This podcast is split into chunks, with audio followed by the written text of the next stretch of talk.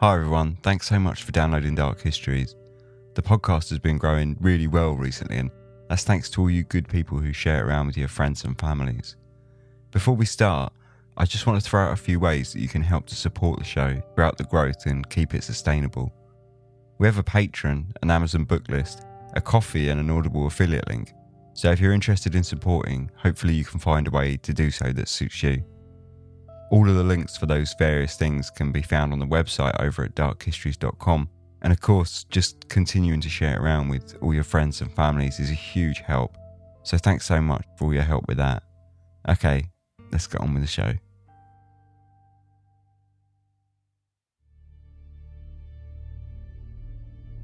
On the night of February the 14th, 1945, the body of Charles Walton was found on a farm in Lower Quinton, Warwickshire, in England. His throat had been slashed open, and the prongs of a pitchfork had been dug into the mud on either side of his neck, pinning his body to the ground.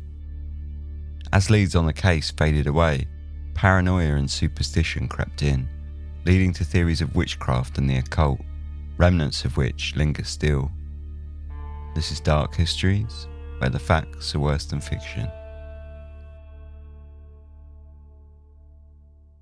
Hello, welcome, season one, episode seven of Dark Histories. I'm Ben, and this week we're looking at the story of Charles Walton and the Pitchfork murder.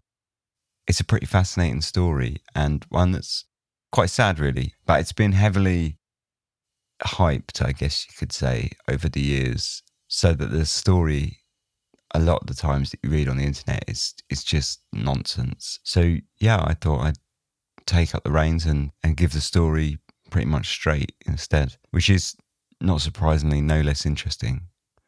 So let's get into it. This is Charles Walton and the Pitchfork Murder. Charles Walton was born on the 12th of May 1870. In 1945, he was 74 years old, suffered from rheumatism, and walked with the aid of two sticks. Despite this, he was still undertaking light work on the local farms of Lower Quinton. His life had been centred around the land. He had worked since a young man as a farm labourer and had earned the reputation of being a skilled horse trainer. His wife had died in 1927, and now, as a widower, he shared a rented cottage in the heart of Lower Quinton with his 33 year old niece, Edith Walton, who he had adopted with his wife after his sister had died in 1915. Lower Quinton was a small rural community with a population of just 493, and Charles was well known in the village. Though he was thought of as something of a loner, and there were those that regarded him as an eccentric, whilst others viewed him with a mixture of suspicion and respect, he was generally popular among the locals. For the previous nine months, he had been working on a local farm known as the Firs, owned by Alfred Potter. Around 9am on the morning of February the 14th, Charles left his house to walk up to a field known as Hill Ground. It was part of the Firs, which rested on the slopes of an area locally known as Meon Hill. With a mind to trim the hedgerows, he left home with a pitchfork and slash hook, a long handled, sickled like instrument used for cutting and trimming foliage. As he passed through the churchyard, he was seen by two witnesses who were to be among the last people that would confidently record seeing him alive. At 6 pm, Edith Walton returned to their cottage after her day's work to find it empty. Charles was usually home from work by 4 pm, and he was a man of fierce habits. Therefore, she found it to be unusual that he hadn't yet returned. Beginning to worry that Charles had fallen ill, Edith visited her neighbour, another agricultural worker named Harry Beasley. Together, they walked up to the Firs farm and they called in on Alfred Potter, the owner, Alfred confirmed that he had seen Charles earlier in the day cutting hedgerows up on hill ground, and all three walked up to the field, torches in hand, to see if they might find him. Alfred took them to the spot that he had seen Charles working earlier in the day, and after a short search, the party came across the body of Charles Walton lying on the ground near the hedgerows. The scene was a grisly one, and it proved too much for Edith to bear. She began screaming loudly at the sight of Charles's body and Harry Beasley attempted to pacify her and pull her away from the scene. Charles's body lay sprawled on the ground with his shirt unbuttoned. The prongs of his pitchfork were buried in the mud on either side of his neck, and the handle wedged into the hedgerows, effectively pinning the body to the ground. The slash hook was buried in his throat, leaving a wide gash across his neck that almost severed his head from his body. Searching nearby, the men found Charles's walking stick, spattered with blood and matted hair. Whoever the killer was, he had used Charles's own stick to beat him severely before cutting his throat with his slash hook, killing him outright. As they were coming to terms with the horrific scene before them, a man named Harry Peachy passed by, and after calling him over, the group enlisted his help in alerting the police back in the village. Harry Beasley accompanied Edith home, who was clearly struggling to deal with the events, and Alfred Potter agreed to stand guard over the scene until the police arrived. The first policeman on the scene was PC Michael James Lomasney, who arrived at 7:05 p.m. after responding to Harry Peachy's news reaching the village station.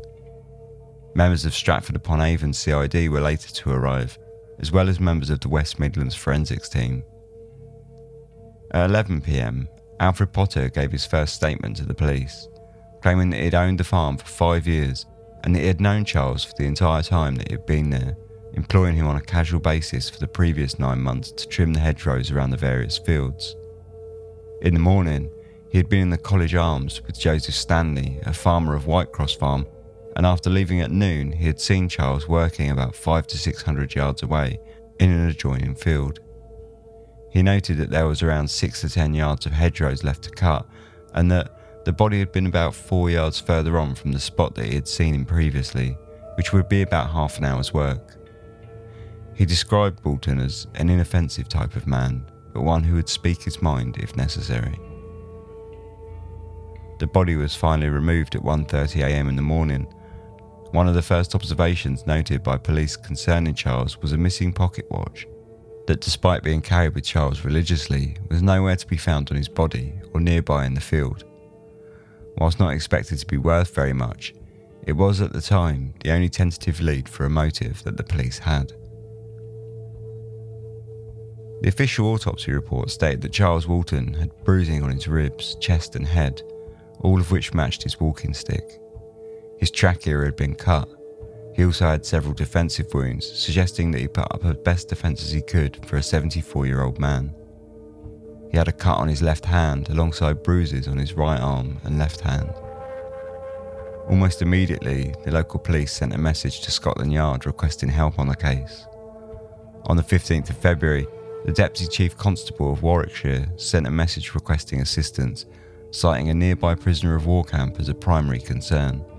The message read The Chief Constable has asked me to get to the assistance of Scotland Yard to assist in a brutal case of murder that took place yesterday.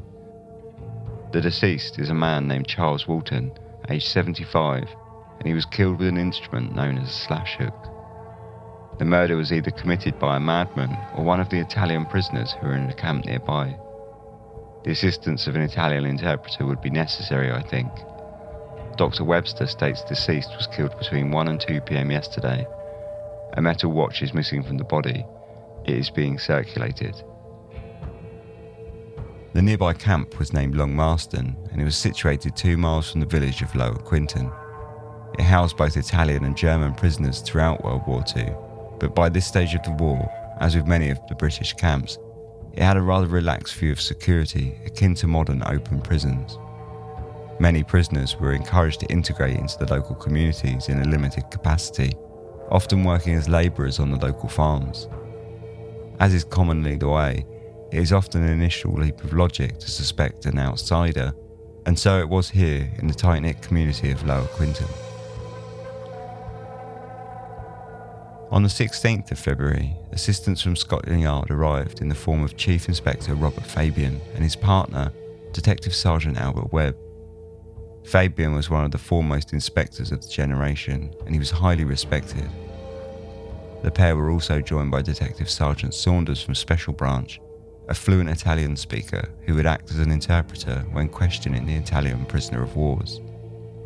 With the arrival of Fabian, the investigation began in earnest, and despite Fabian writing in his later published biography that the people of Lower Quinton were cold and in some cases threatening towards the inspectors, Even citing anonymous letters threatening Fabian directly along with his family, they managed to collect over 500 statements from residents of the village and the surrounding area. Edith Walton was interviewed by the police, and she told them that she had lived with Charles since she was three years old after the death of her mother. Charles paid all the rent on the cottage, as well as giving her a weekly allowance and supplying the household's coal and meat. Along with his pension of 10 shillings a week and casual earnings from farm work, he had savings of £11 and 11 shillings and 9 pence, money which had been left to him after the death of his wife. She also stated that Charles had left his purse at home on the day of the murder. Harry Beasley was also interviewed, and he stated Potter had a reputation as a decent man to work for. Concerning the night of the murder, when the three walked up to Hillground and discovered the body, he stated that Alfred Potter had told him that he had seen Charles at work at 12:15 that day, and upon discovering the body, he was certain that Potter realised he was dead immediately. The police took a second statement from Alfred Potter. He told the police that Charles Walton had usually worked on about four days each week, as long as the weather permitted. He said that he left it to Walton to say how many hours he had completed, and he implied that Walton was sometimes paid for hours he had not actually worked. When the police mentioned that they were hoping to take fingerprints from the murder weapons, he became angry, stating that he had in fact touched both the slash hook and pitchfork whilst discovering the body and that he had mentioned this to police previously. Detective Sergeant Saunders undertook interviews with the Italians, and despite finding that the security of the camp was lighter than anyone expected of a prisoner of war camp, with the prisoners essentially being free to come and go as they pleased, no Italian connection with the murder was found, and eventually the suspicions of the camp members subsided as no solid leads materialised, nor any motives. Becoming desperate, RAF planes were called in to photograph the entire village, and the Royal Engineers swept the entire murder scene and surrounding area with mine detectors in an attempt to find any trace of the pocket watch, though nothing was found. As leads faded away, paranoia and superstition crept in. Many theories were put forward which still linger today, blurring the facts of the case and taking it in an even darker direction. Folklore and the pagan roots of the country are often heavily referenced in rural English communities, and Lower Quinton was no exception.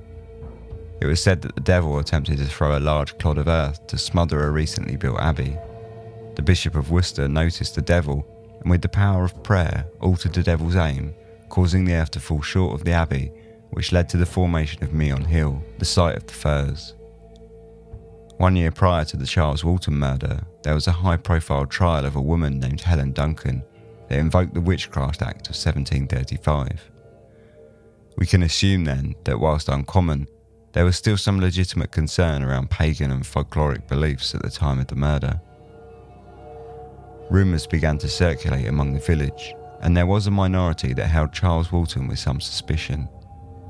The fact that he kept toads led some to pass rumours that he had used them to sabotage the previous year's harvest. Others noted that he had an unnatural affinity with animals. It was well known that he had trained horses, but it was claimed by some that he could also tame wild dogs and that birds would often flock around him and feed from his hands, and that they would even obey his requests to not eat the seeds from his plot of land. Despite no mention in the official autopsy and police reports, there were also rumours that a cross had been carved into his chest at the time of his murder. Upon his arrival, Fabian himself was presented with two strange tales of local history. Detective Superintendent Alex Spooner, head of Warwickshire CID, presented Fabian with a book published in 1929 entitled Folklore Old Customs and Traditions in Shakespeare Land. The book contained a story of one Charles Walton who in 1885 had seen the phantom black dog on the road whilst walking home from work for several consecutive nights. On the final night, he had seen the dog accompanied by a headless woman. Upon returning home, he found that his sister had passed away.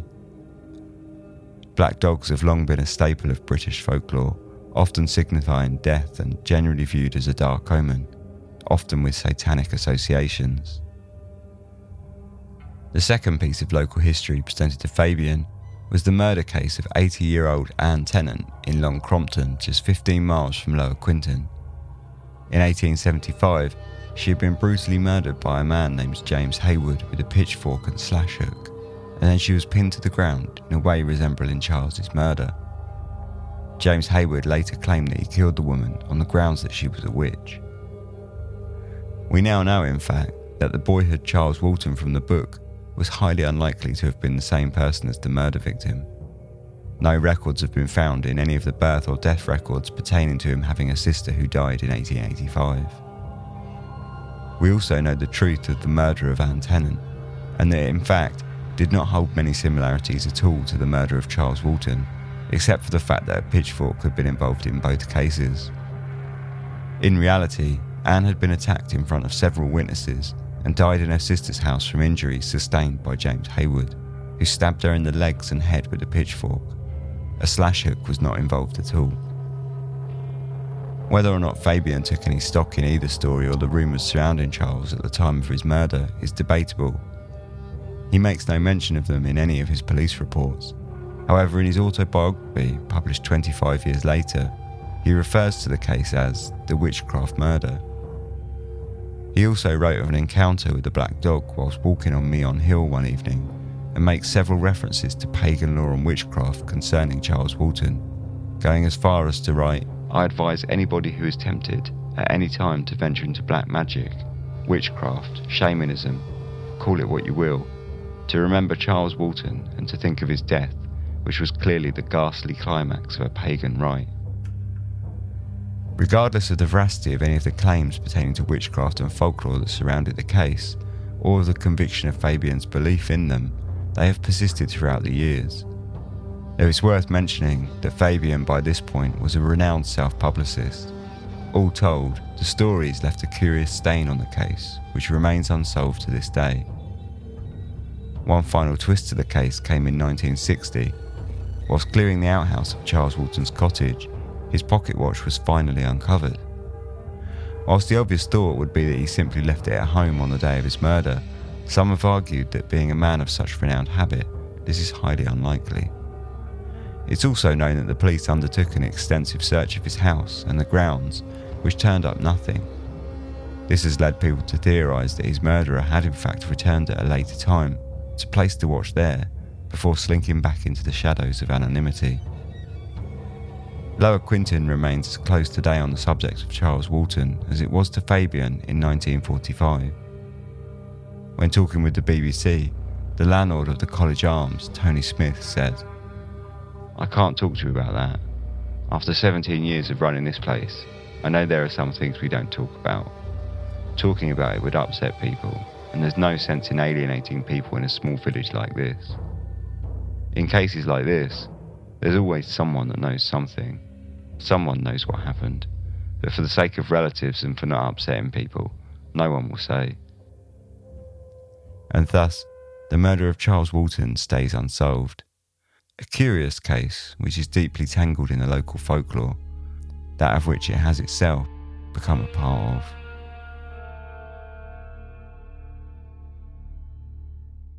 There we go, Charles Walton. It's a story that has, like I say, a lot of Mm, should we say, guff written about it on the internet. So we'll talk about some of that after these short ads. As mentioned at the start of the show, Dark Histories is an official affiliate with Audible, which is really great. I'm actually a member of Audible myself, so I'm really glad to bring in an advertiser that, you know, I actually do rate.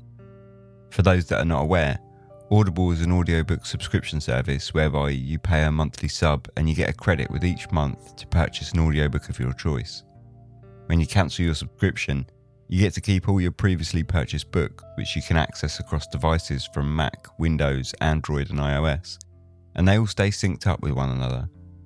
If this all sounds like something you might be interested in, hop over to audible.com forward slash dark histories and you can find a special offer. Sign up for a free month including your first credit to purchase an audiobook of your choice.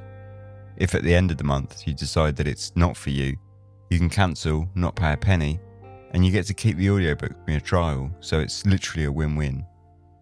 Thanks very much for suffering through my spiel. And once again, if it does appeal, head over to audible.com forward slash dark histories, or you can find the link on the support page of darkhistories.com.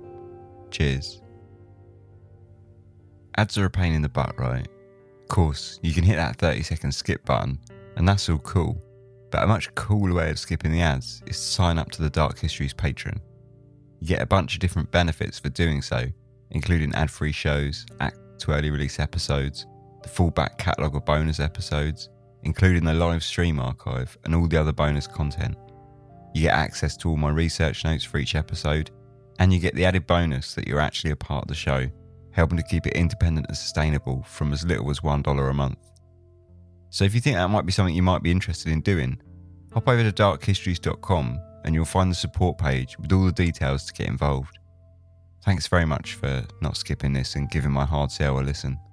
Let's get back to the show.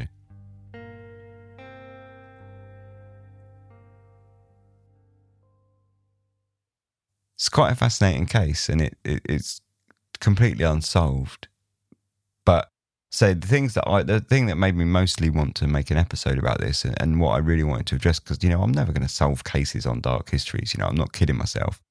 But what I really wanted to address with this episode was just some of the guff that comes out in the blogs and other podcasts sometimes of you know this story, and that's that he was sort of found with the cross carved into his chest, and that it was all kind of related to folklore and stuff, and really it wasn't. You know, there was no cross found carved into his chest, and the other murder really had absolutely nothing in common with Charles Walton's murder, al- almost at all, except from the fact that there was a pitchfork involved. That's literally it. And you know, these are two things which are commonly kind of mis misrepresented, really, um, to sort of make the case seem more, oh, you know, witchcraft, which it doesn't really need that because you've still got, at the end of the day, the kind of fact that it's an unsolved case and the policeman that sort of talked about it as being a pagan rite The thing you've got to say with that is that, like it sort of came about, he was a renowned self publicist at this point, and he was quite. He was a he wrote it 25 years later, so his memory is probably not all that, and he may easily have allowed rumors to cloud his own judgment but also, you know, how much of it was he just making up to sell his book? So, you know, you can say those things, but at the same time, he still said it and it's still there and it, it's still something that's worth thinking about. But even if you take away all of the kind of witchcraftery kind of nonsense, or, you know, not nonsense because it doesn't have to be nonsense, but the kind of the stuff that clearly goes against the evidence, it's still an interesting case which has never been solved, which in itself is, you know, it should be enough to, to maintain interest without having to talk about him having crosses carved into his chest, for example. In the end, I feel mostly sort of sorry for Charles, who seemed like a really good guy, you know, seemed like he'd spent a lot of his life just trying to get by and sort of work hard and do his best and that's kind of sad, really. That you know he was sort of his life was ended in such a brutal way, which it was brutal. You know, the actual murder was really violent. So, you know, who done it? That's that's a difficult question. I mean, there's so little evidence as to who actually done it. I don't think it was the prisoner of war. Like, I don't, I can't see a motive for that. They, they, although I don't know for sure, I can't see why they would do it when most of them are probably just trying to keep their head down so they can go home.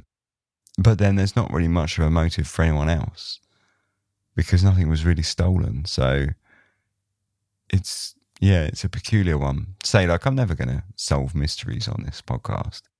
It can be fun to speculate, right? But anyway, that's that's the pitchfork murder, really. We'll leave it there. If you'd like to contact me, contact at darkhistories.com is the email you can do so. Uh, we're on all social media Twitter at Dark Histories, Instagram, Dark underscore Histories, Facebook, Dark Histories Podcast. And do remember we're Dark Histories, not Dark History, because there is another podcast called Dark History, which is totally my fault. I named this podcast without checking anything. But yeah, we are, you know, this podcast is Dark Histories. So make sure you search for that. It's basically the podcast with the butterfly on the front cover. It's, it's pretty, it's pretty easy to find. And the other one is Three Women. So that's quite different to mine anyway. So that's, that's kind of differentiates us quite, quite easily. Yeah, if you just go to darkhistories.com, you'll find links to every way of contacting me there and also for supporting on Patreon if you'd like to do that. Um, that would be great. If not, no worries. We've also got a Discord server going now. If you're not sure what Discord is, basically it's kind of like an, a, kind of forum or chat room where people come on and talk about the episodes and their theories and things like that. And everyone's really friendly and it's a really nice sort of little community. It's, you know, building. And I also do live streams on YouTube and they're all organized through the Discord. So if you'd like to come on the live streams or get involved in some way, through Discord is the way to go about that. So yeah, jump on there. Again, all the links and such are on the website. So yeah, that's that. Thanks very much for listening. See you soon. Take care and sleep tight.